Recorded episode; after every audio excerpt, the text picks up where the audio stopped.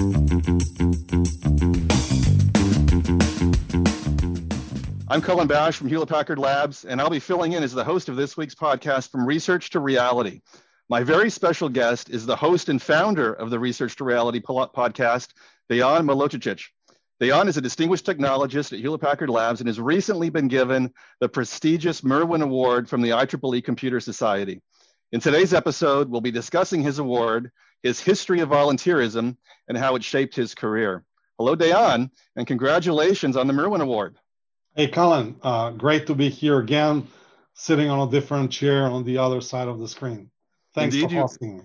Indeed, you are. And uh, you're a distinguished technologist. Now, this is an important position uh, within the company, and you're also dedicated to volunteerism, particularly in IEEE. Can you share with us uh, an overview of your professional career? How did you get to where you are today and, and, uh, and that history of volunteerism? How did you get started? Um, I usually am able to give it within two minutes. Um, so let me let me start. Um, I started in Belgrade. Uh, within one mile or a couple of miles, I was walking to my elementary school, high school, and university. Worked for eight years. I had to drive at that time to the Institute Mihailo Pupin. Um, and then thereafter, uh, I went to Germany to do my PhD thesis there.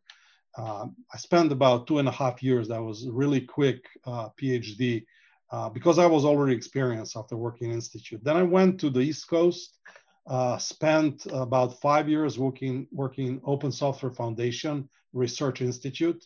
And as they started downsizing, uh, I decided it's time to go again, and I uh, moved to Hewlett Packard Labs, where I've been in the last 23 years, almost as much as you.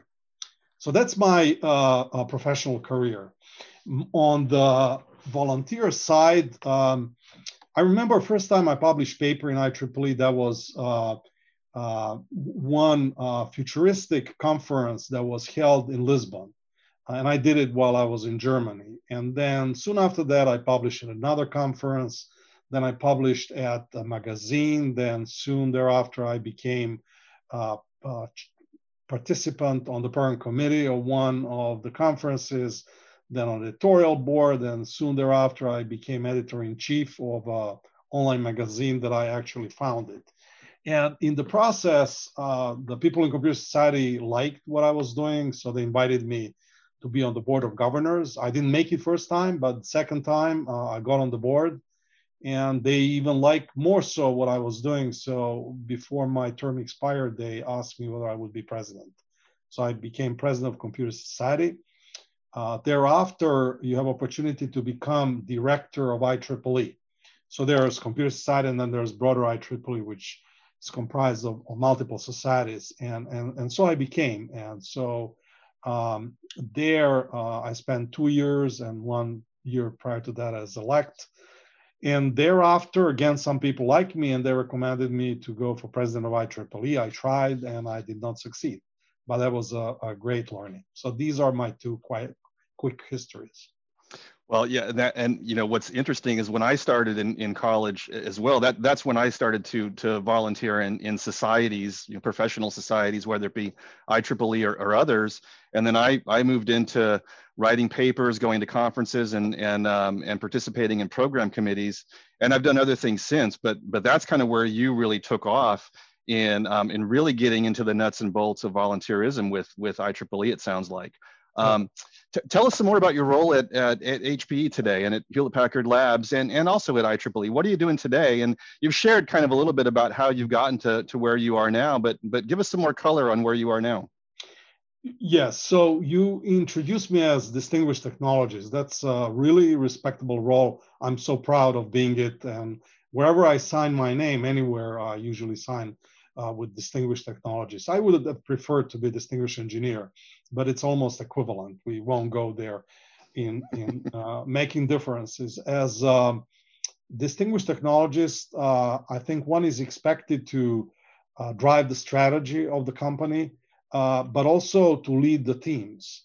Uh, so I've been throughout my career, I've been going back and forth between um, being uh, individual contributor, of which distinguished technologist is one, and also leading teams. So at the moment, I also uh, lead the teams. Uh, I have a few teams uh, working with me. One team is working on simulation, uh, and then there are a couple of other teams which are working on various aspects of system architecture, including uh, system software.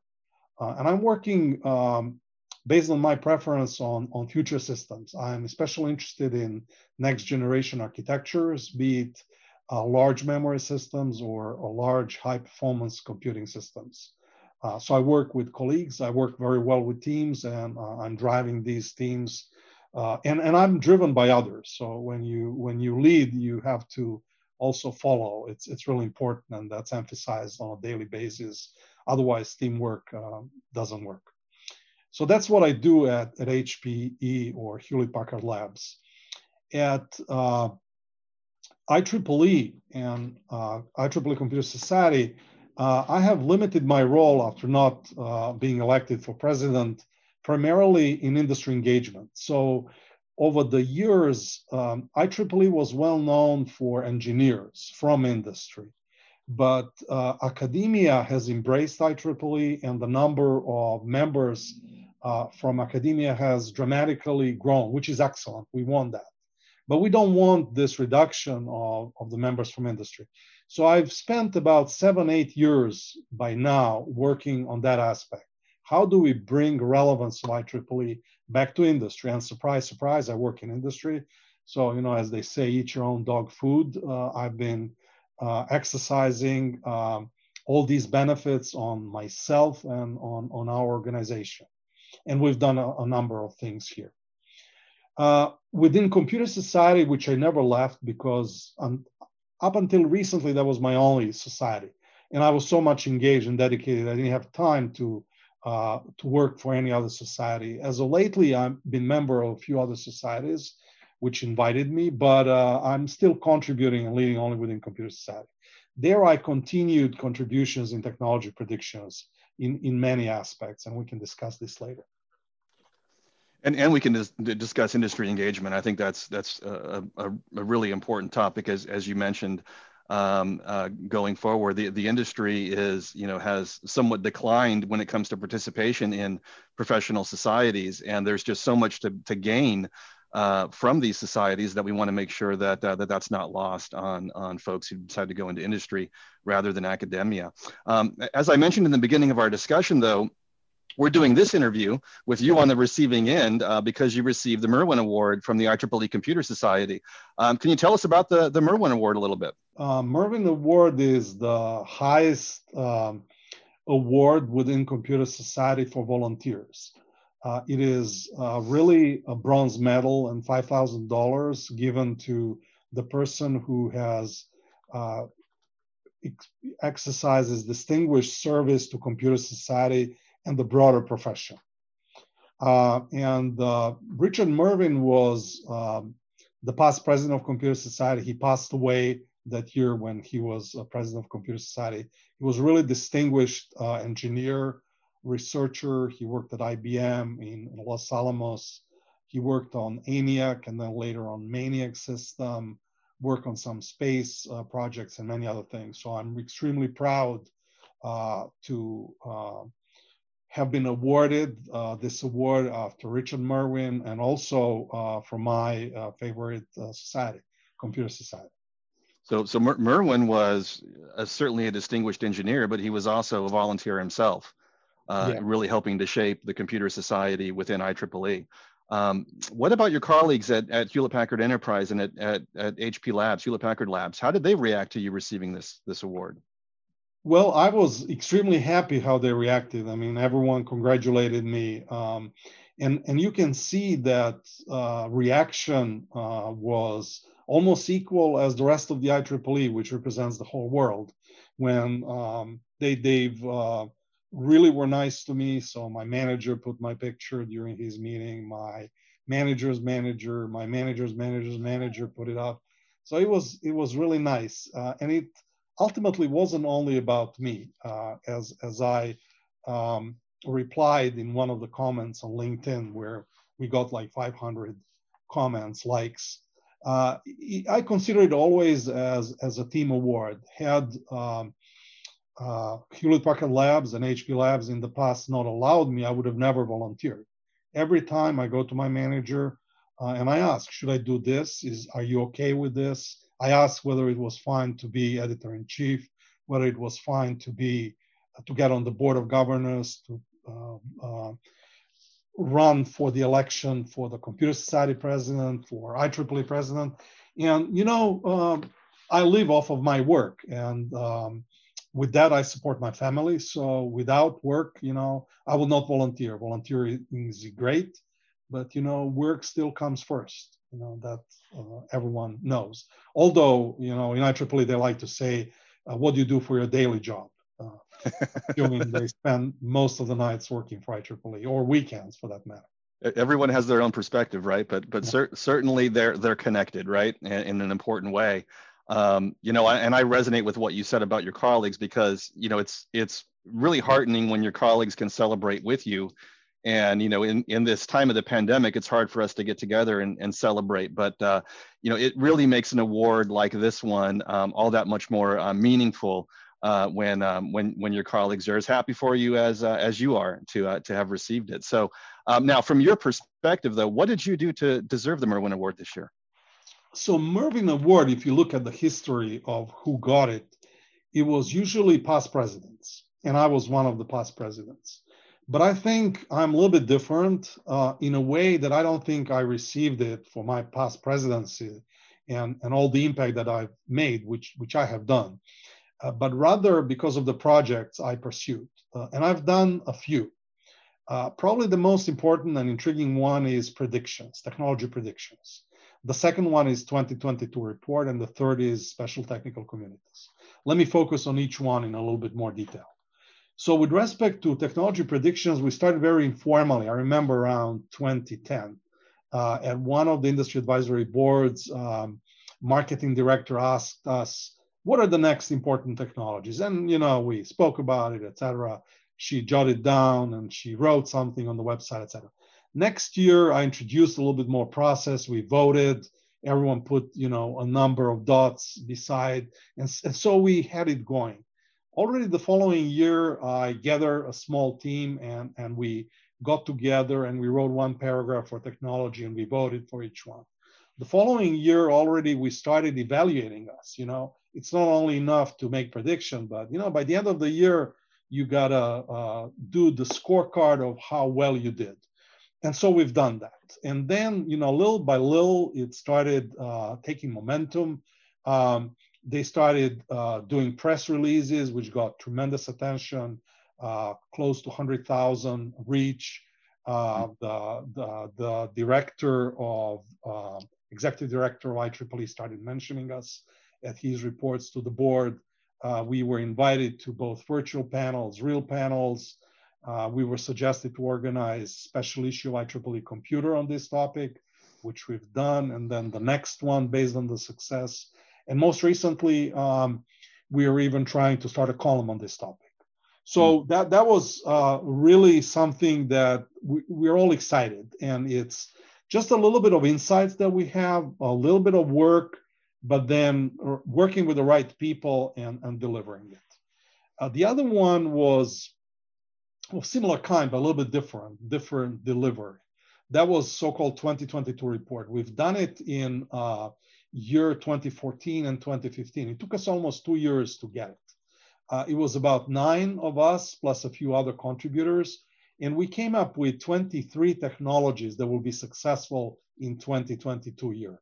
Don't ask me why 23 for 2022. it was meant to be 22, but you know, certain people objected, hey, my favorite technology is missing, so we added it.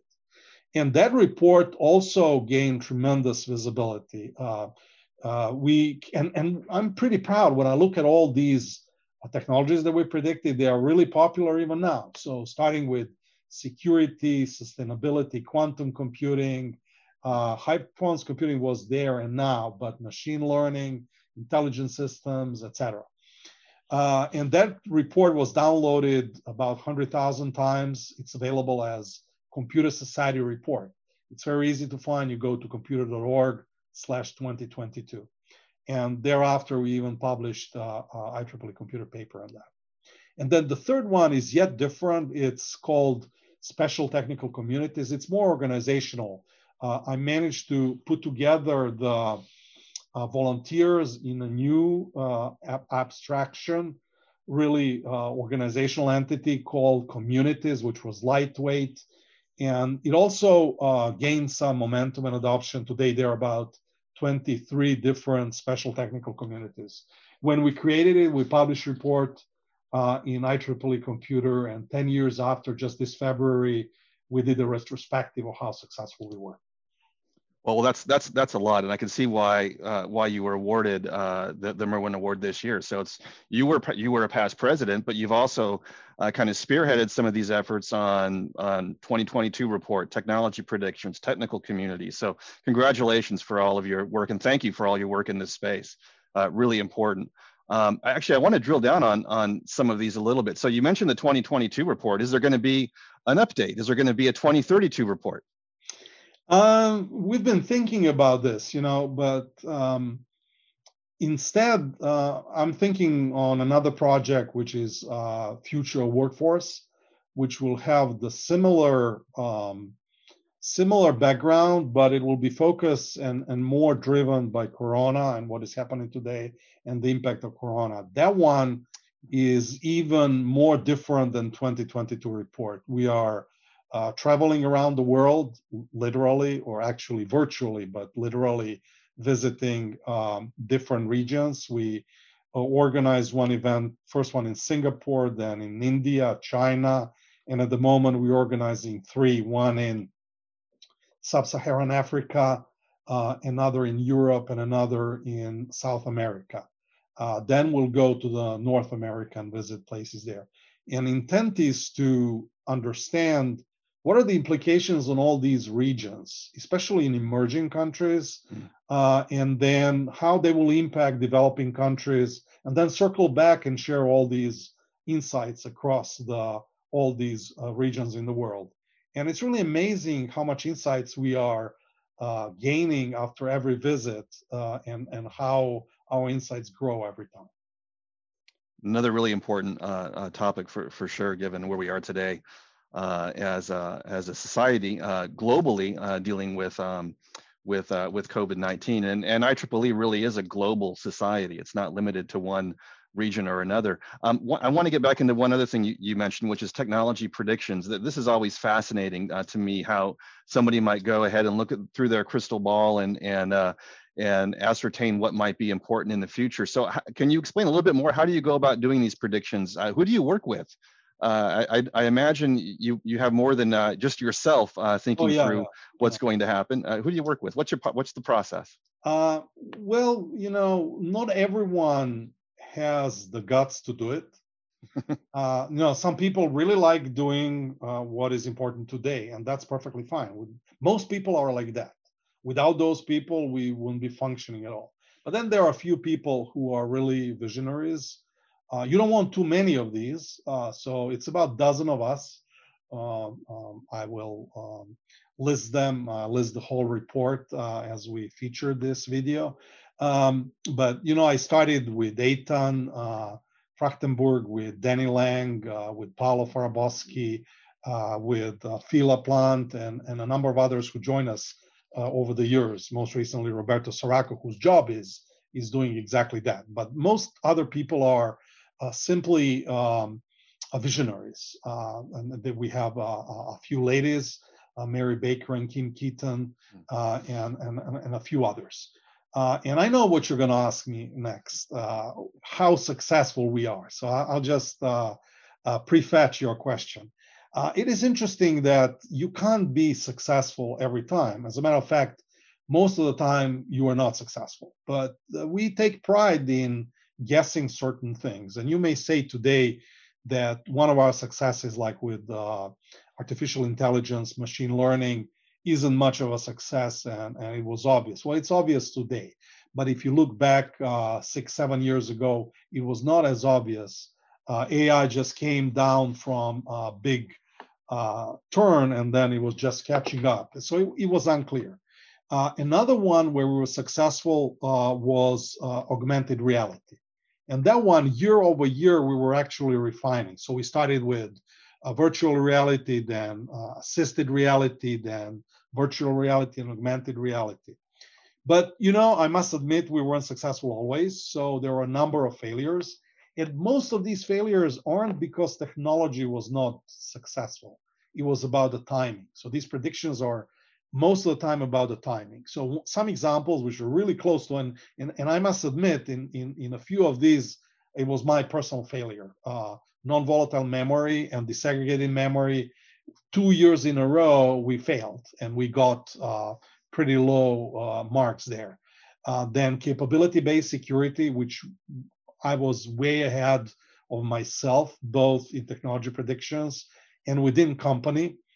Um, but um, hey, today ARM has just announced support for capabilities. So the, the technology was the right one and successful. We were just ahead of our time, which is part of the predictions, not just to identify successful technologies, but when they will be uh, successful.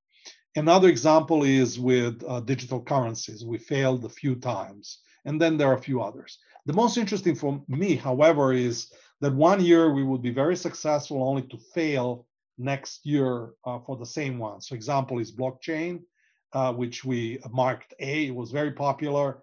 And next year we were assured that digital currencies will take off, but they failed miserably that year. And now they are taking off again. So these are some examples and and and those examples just they also mirror um, uh, companies and industry. You know, companies have have a, a, a, hard time with this as well. It's a challenge. It's all about timing. It's not necessarily always about the technology that a company might uh, might provide. It's about getting it to market at the right time when there's a market for it.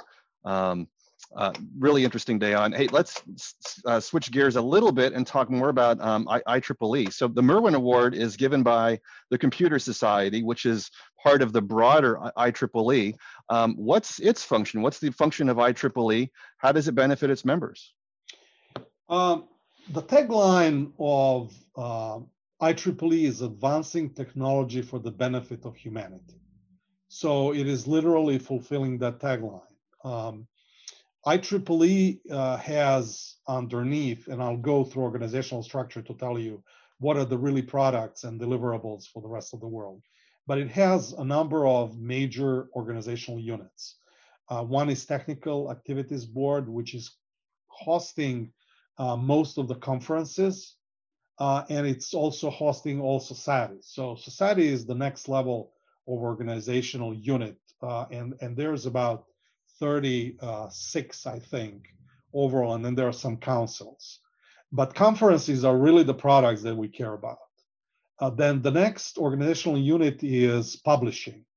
Uh, IEEE has uh, a number of, of uh, publications. Uh, they have about 2,000 conferences, I think about 500 or so, or, or, or more uh, journals and magazines.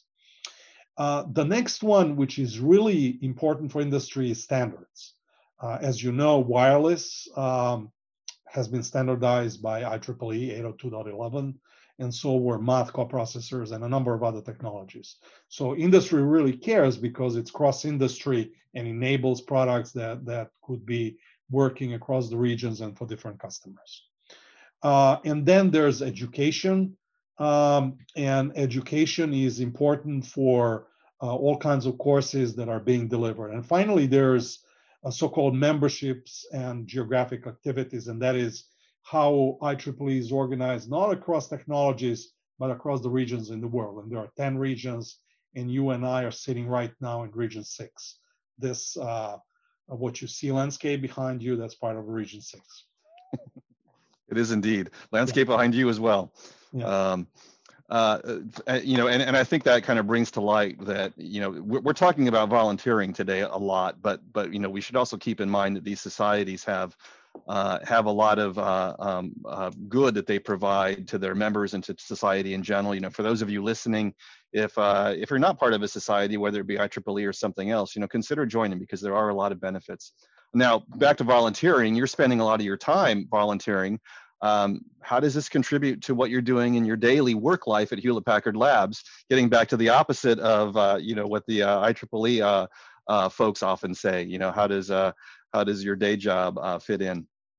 Well, first of all, whenever there's something IEEE labeled, they say go to Dan, and and and the same is true on IEEE side. If anyone uh, needs something about HP, they say go to Dan. So my first role is a bridge.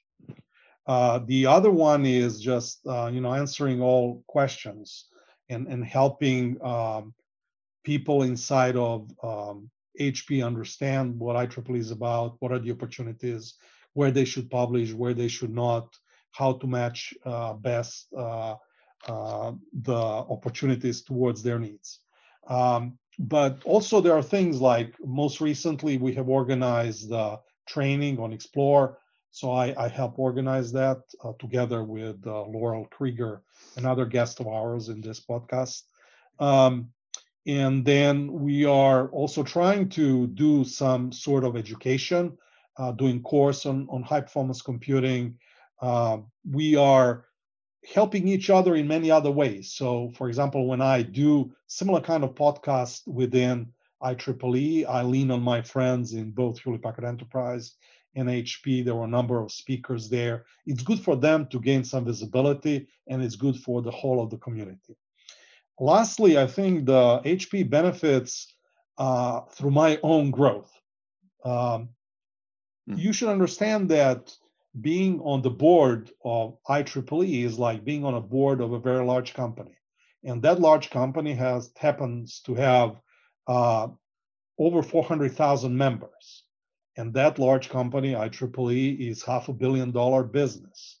And so the experience that you gain being on that board is, is really tremendous. You can't do that as being just engineer. Uh, some people like to think of IEEE, uh, some of the benefits of IEEE as a playground for personal growth. And I think that's absolutely true. The same is true for uh, being president of Computer Society uh, you are leading the whole board. You learn on the seat of your pants what does it mean to make mistakes, make good decisions, to be responsible for multi-million dollars uh, uh, business in computer society, or it's really tens and, and hundreds of millions of dollars, or you know uh, even more so at the level of IEEE. So that personal growth is is is really important.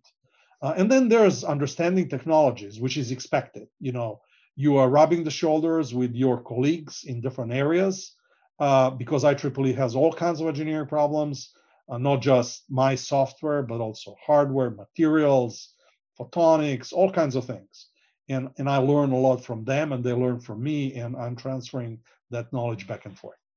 Yeah, and, and I think that's that the, the point about it being a playground for personal growth uh, is is an important one. This is an opportunity. IEEE and societies like that provide members an opportunity to do things they can't do in their their normal uh, jobs, their jobs away from from IEEE, from volunteering, and it's a great opportunity. Now you you covered this a little bit, but um, but beyond your work environment, how does your participation in IEEE and, and volunteerism in IEEE um, help beyond your career, help with your personal life, you know, yeah, things of that nature?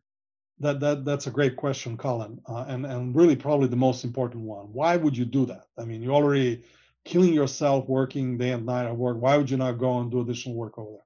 I think I was thinking about it um, over and over. I think the most important one is self fulfillment.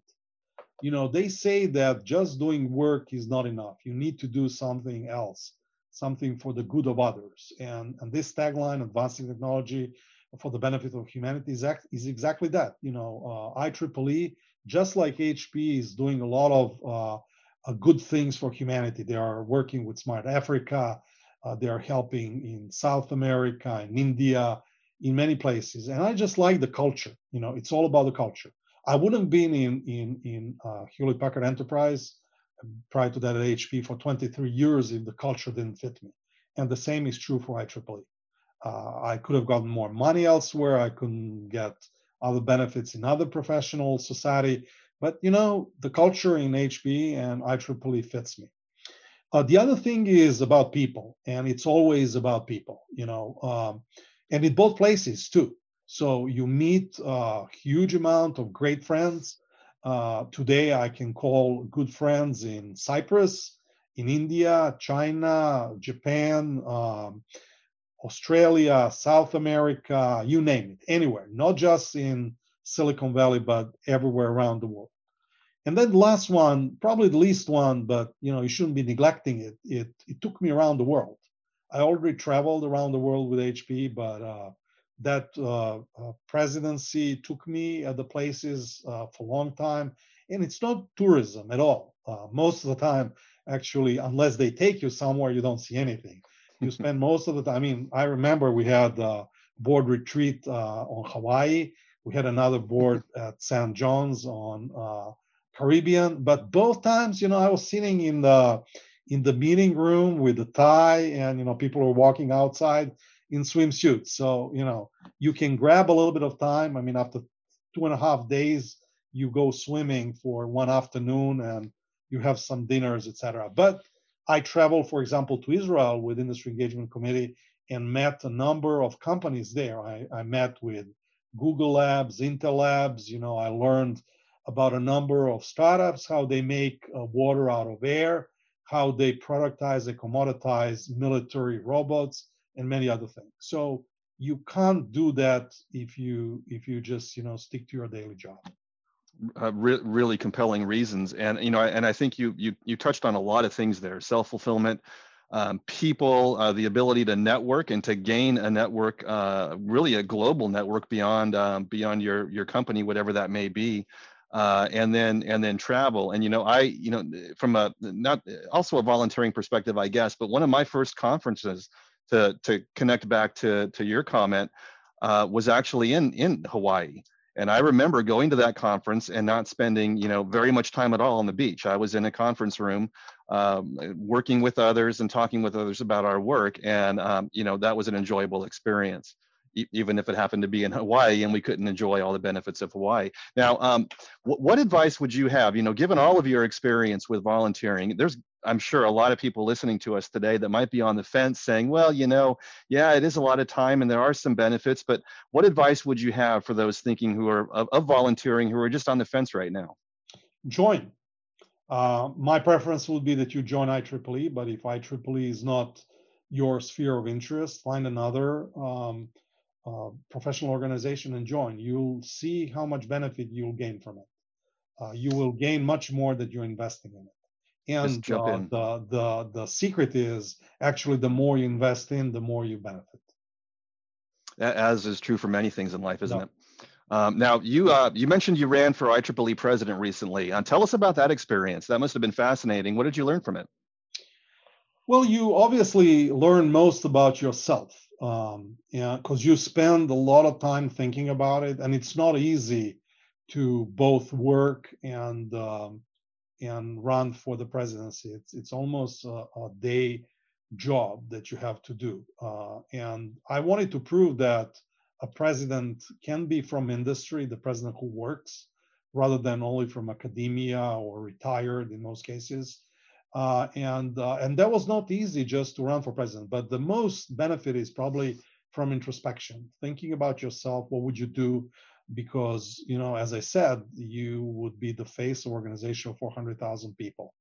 Uh, there's also politics. Politics part I didn't like. I'm trying to stay out of it, but it's inevitable.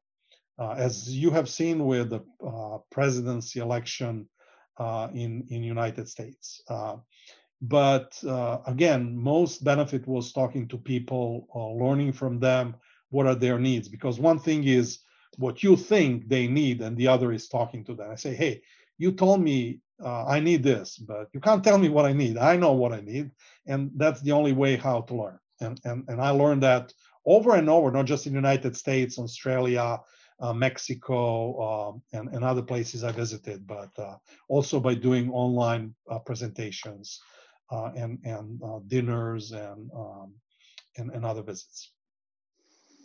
Well, I, I, can imagine that. That not only is it is it uh, a lot of time to do that, but you're also you know you're you're learning, like you said, a, a lot about yourself, about the world, about the global uh, needs of, uh, of, of the institution. So that that uh, I'm sure you got a lot out of it. Um, uh, you know when when you're when you're at work and and when you're volunteering you know at, at some point you have to know when to stop things that you're working on right? W- when do you stop something? And you know i think when you're when you're volunteering in particular that this could be a case where hey i'm volunteering so therefore you know whatever my my uh, my my personal pet project is i can continue doing it because it's on a volunteer basis. But that doesn't really help the uh, the society right? So how do you know when to stop? And is it is it different in you know when you're volunteering versus when you're when you're at work and you decide you know we've got to figure out how to move on uh, from this from this project. I think it's exactly the same. You know at work you know there's a manager who tells you stop but there are people who just stick to it and continue doing it. You have to stop uh, when you assess that there's no impact when there's no chance of succeeding when no one cares about it. Um, it doesn't mean it's not a good project, uh, but perhaps it's time to stop and focus on something else. And it's really hard. You know, this year I think uh, I'll be stopping at least one activity uh, in IEEE. I'm not going to tell you which one it is, but but I have to. Uh, and and I see that uh, not everyone cares, and I think it's a great activity, really needed. But you know, it's the time to spend my time and efforts on something else that more people care about. And the same thing is true at work. Well, speaking of that, then, um, you know, what are your plans going forward? What's the next big th- the next big thing then you'd like to tackle, either inside of IEEE or outside of IEEE? Well, I already spoke about uh, this uh, future workforce. I'm really excited with this one, and uh, and the reason I'm excited, I already spoke about it, so I won't repeat that. But wherever we held it, people are already asking us whether we want to come back, and and that's the great indicator that they saw the value um, and, and, and the way we've done it, which I didn't mention earlier, is we started with giving a presentation. We realized we were talking too much. Even though we uh, selected one hour for presentation and another one fully for feedback, even that one first hour was too much. So what we are doing lately, we give homework so that people understand what's going on, that get thinking about it. And then uh, during the first hour, we do interactive presentation with a lot of engagement with audience and then the second one is still uh, uh, very much their feedback. And i type as they speak uh, what are the benefits and, and, and what are the really requirements and recommendation that they have for industry for legislators and for professional organization? And we will use that to communicate to industry to communicate to governments and to communicate to IEEE and other professional organizations at work, I'm really interested, uh, what are the next generation architectures, as I mentioned. Uh, today, we have uh, really high-end systems. We, as, as it's publicly known, we have acquired Cray, which is building currently three largest uh, exascale systems. Uh, prior to that, we built, uh, we, we both built and acquired SGI, which has the largest memory systems and I'm exploring what comes beyond all of these architectures. What is the next step? And I know other customers of ours and partners are thinking the same way. Uh, there's a lot of mention of post exascale. So I think it's the time to start thinking about these things. And and uh, as you mentioned that, you know, we're we're moving into a world where you know data is becoming ubiquitous. It has been for a while. And and how does architecture uh, impact uh, how we think about um, accessing that data and getting insight from it. Um, Dejan, how, how do you see your work then? At, and, and we're almost ready to wrap up here. Only a few more a few more questions as you're on the interviewee seat. Um, how do you see your work at HPE and, and your work at IEEE contributing to a broader society? You've mentioned a few things already, but is there anything else? Well, the HPE to start with has done a lot of uh, to help with COVID. You know, we made our computer resources available so that others can run larger problems. We gave all our patent portfolio that is related to COVID also available. And we've done experiments ourselves, on natural uh, language processing, so that people can do inquiries about COVID and other things, running some other experiments and, and, and similar. And uh, IEEE has done uh, also uh, similar things. Uh, they've been also making available publications related to COVID publicly available. And prior to that, also helping in underserved and underprivileged uh, areas. Um, both organizations are really high on inclusion and diversity uh, and, and really, really care about those. Uh, and I try helping on both sides. In, I'm on certain committees in, in, in HP uh, to help with that. And, and I've been attending some of the meetings and, and helping in various other committees uh, within uh, IEEE. So these are just some examples. And then this future workforce, I think it's really intended to improve the, the workforce because we live off of our work. Uh, and, and, and that's, I think, the most critical one. The next one is probably, and closely tied to it, is how are we go, going to build better world? And that's part of this future of the workforce. Finally, Dejan, then, um, what do you like to do outside of work?